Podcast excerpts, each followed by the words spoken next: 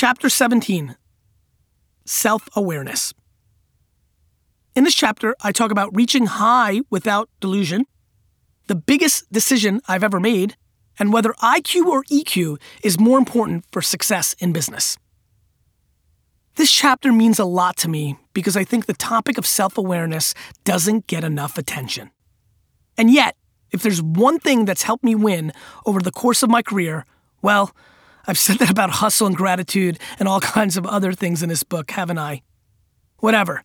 This is another characteristic that has really worked for me. If I could sell a formula made up of gratitude, empathy, and self awareness, it would be my trillion dollar coconut water idea. My self awareness is one of the reasons why I can comfortably say outlandish things and make hyperbolic statements. And I know that the same things that draw people to me turn others off and keeps them away. I'm okay with that because I think I can help more people and get my point across better when I'm an unfiltered version of myself. Knowing how you come across to others can often give you an advantage as an entrepreneur. Take sales, for example. You can set the tone in a scenario, anticipate how people might react, and thus be prepared to address their concerns and questions even before they've been able to articulate them. It's really a valuable tool to have in your communication tool belt, and it's something I look for and admire in others. Self awareness is underestimated now, but I know someday when I'm in my 50s, 60s, or 70s, it will be the subject matter of the day. If there's a chapter in this book that you would read or listen to twice, I'd say it be this. Hi, everyone. I'm Beth Comstock from GE. One of the things I work on is trying to get a company that's been around for 130 years to remember that it was once a startup and to try to be as fast and nimble as a startup. I'm also one of the many Gary Vee fans. Uh, he knows as much about entrepreneurship as anyone. So I'm really excited to read the next 10 questions in the Ask Gary Vee book. So thanks for having me. What are some easy ways to become more self aware? I know that probably sounded funny in your speakers, and that makes me laugh. Okay, this is a heck of a challenge. You know, if you asked me what's something I could spend time on that's not my business, I would go into two things. One, if unfortunately, I know I talk about some dark stuff here, but stick with me, guys. This is how I keep so happy. If something bad happens in my life with a disease or something like that, I could see me becoming very, very, uh, you know, entrenched in the advocacy of like repealing it and fixing it. And I could see that whole cliche thing playing out. The other one is if I really achieve my goals, I become the Jets owner and all this other stuff, and I've got some downtime in my 70s, 80s, and 90s, I might explore self awareness. Like, can it be taught? I'm not sure. The answer to this question is very difficult. One, I think the only practical execution of becoming more self aware that I've seen is creating a very safe zone for the 10 people that know you best.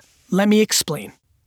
Put the 10 people that you know best into a room with you, one by one, by the way, and tell them you're trying to understand yourself better and create a very safe zone. Tell them, Mom, you're not going to hurt my feelings. Sally, you're not going to hurt my feelings. Tell them, look, I'm doing this. I know you're going to say some things that I don't want to hear. You got to pound them. You got to pound them to tell you the truth. But collect that feedback over the 10 closest people to you, gather it, read it, and address it in a, a, black and white way because the reason you're probably not as self aware is your brain works in a black and white way. So you need the data. Otherwise, I really just don't have an answer. It's the most interesting thing for me because I am completely convinced it is the thing that brings people the most upside and happiness when they're at the height of their self awareness. What's the most common mistake founders make when building a consumer focused business? It's funny that we put this in the self awareness chapter because that's exactly the vulnerability. They misjudge the market. That, you know, way too many people are not self aware enough to know that the market is the game, not them. I never think that it's me. For all the stuff that you've heard so far that makes me think that I think I'm so special, I promise you, when it comes to this, when it comes to the market, the market trumps me every single time. I don't think I have this gift or the audacity to think I'm going to make it great. What I do is I try and I try and I try and I get results and I adjust and I adjust and I listen and I adjust and I listen. Way too many people bet the farm on their intuition or what they think the world needs or what they want the world to have. And so it's a lack of understanding of what consumers want. And it's such a big bet.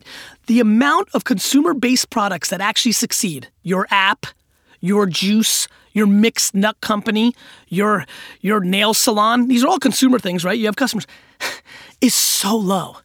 It's so low. For every Instagram, there's a billion Insta shits.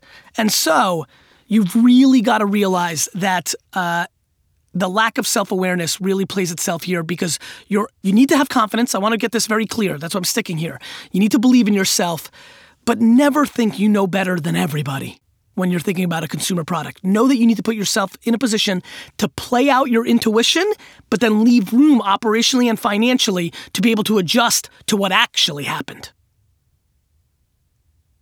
It's good to understand our talents and weaknesses, but I fear we'll get trapped into a mindset of telling ourselves that there are things we can and can't do. Poet Robert Browning said, A man's reach should exceed his grasp. I want people to try lots and lots of things. I don't want people to tell our children what they are and aren't good at. How can you incorporate that idea into your discussion about self awareness? I'm doing a lot of that, and this, these ones hit me hard. This is a tricky one because you've heard from me, and this is where I start becoming a contradiction. And understand that I do think that my autobiography, my last book, or the at least the big one, the one I've been holding back on, is going to be called The Bridge. And the reason I'm going to call it The Bridge is because I think I'm pulling equally hard on opposite sides on a lot of issues, including my ego and humility. Here, and you've heard from me, I talk about in prior chapters a lot about blind self esteem, honey over vinegar. You can do it. You can do it. We can do it. Yet, I'm visceral to a third place trophy, an eighth place trophy. So I'm very big on the beginning part of stuff.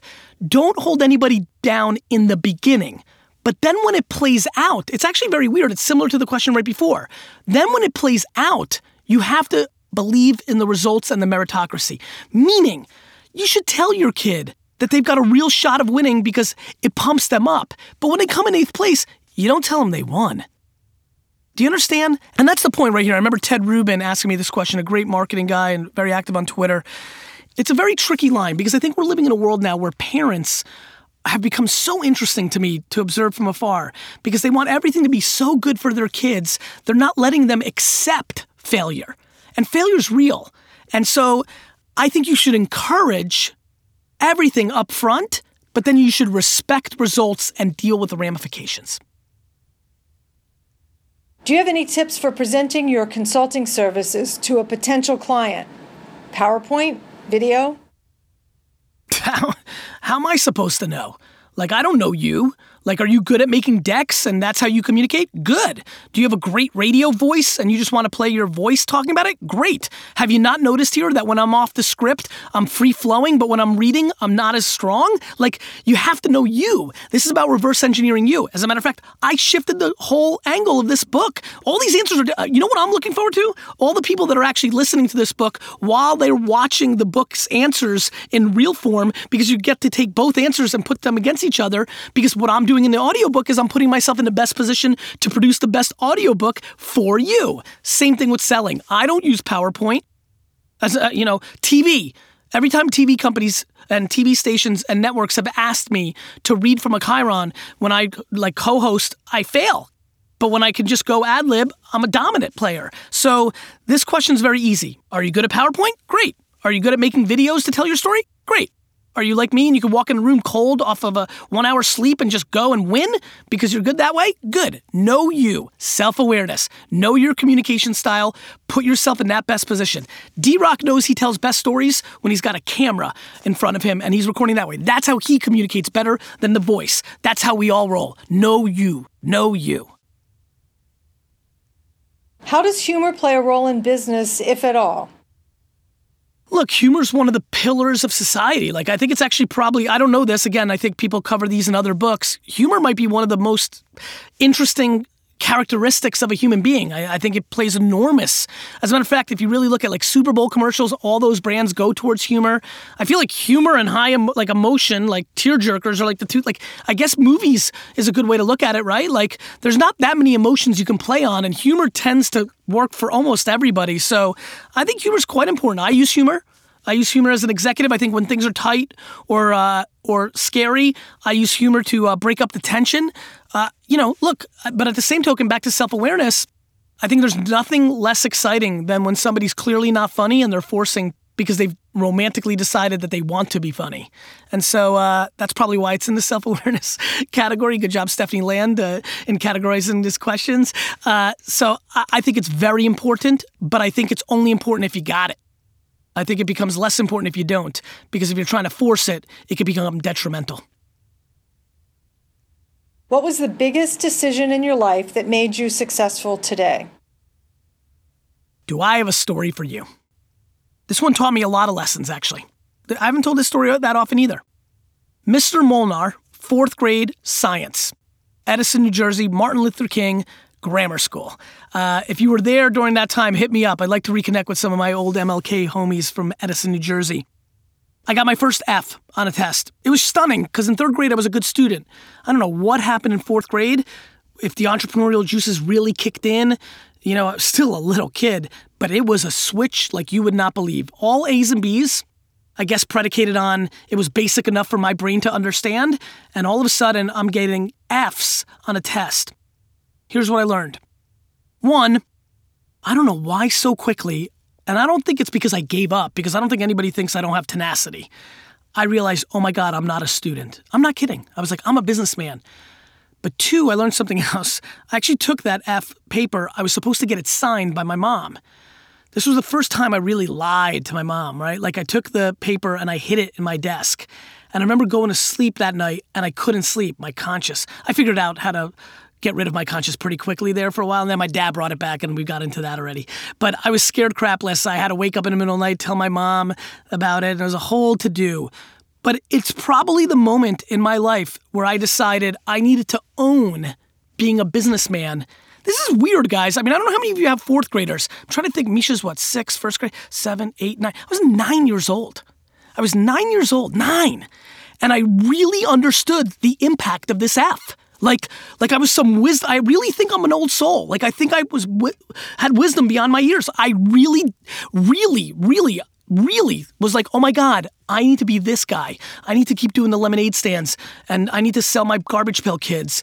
And I just, I'm that guy. And I really kind of punted school. I fully punted school two years later, but that was the seed, that F, that test, that science play, that hiding of it to know that I didn't want to be a bad guy either because my conscience got the best of me. That moment changed my life. What was the toughest thing you've ever had to do for your career? That was definitely when I kind of made the decision to leave day to day operations of Wine Library and do something with AJ. I always know I wanted to do something with AJ. As he got older, it became more obvious that he wasn't going to work with my dad, so it wasn't going to be the expansion of Wine Library. The liquor laws were, you know, back to the screw you Texas, were tough, like interstate shipping. It, the my Twitter and Facebook and Tumblr investment, the timing just all worked out that it was obvious to me that it was time for me to do something else. But the thought of leaving Jeff DeRose, Brian Delatorre, Eric Kastner, Ian Doran, Brandon, especially my dad, Justin, my brother in law, Bobby. I'm giving shout outs right now because I want to.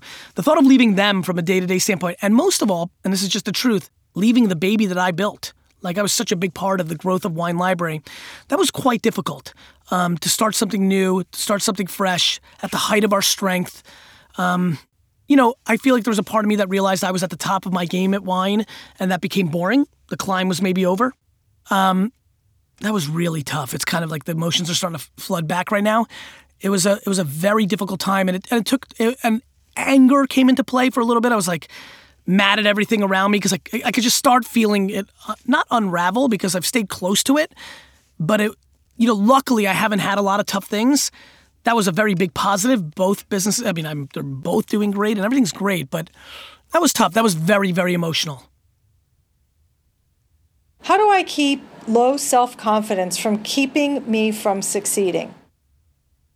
I often say that self esteem is the ultimate drug in our society, and really I wish that I could sell self esteem because I know the Jets tomorrow. You know, you want to be honest? I don't think you can.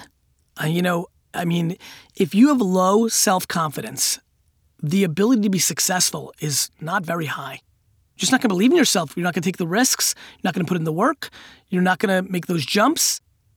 It's why I believe so, and you know, it's why I believe so much in therapy and things of that nature. Anything that can help somebody unwind whatever made them insecure as a child. Normally, parents, sometimes environment, sometimes one bad kid in school, a disability, uh, something you were born with. Anything they can do to unwind that is something that I believe in. You know, and I believe in communication more than drugs, right? I believe in, I think drugs are band aids, and I think communication is how you actually get it out of your system. So you don't overcome low self confidence to become successful. What you do is you attack low self confidence, fix that, and then open up your door to success. I do think there's something I've figured out. I think my positivity and confidence absolutely amplifies around the people around me.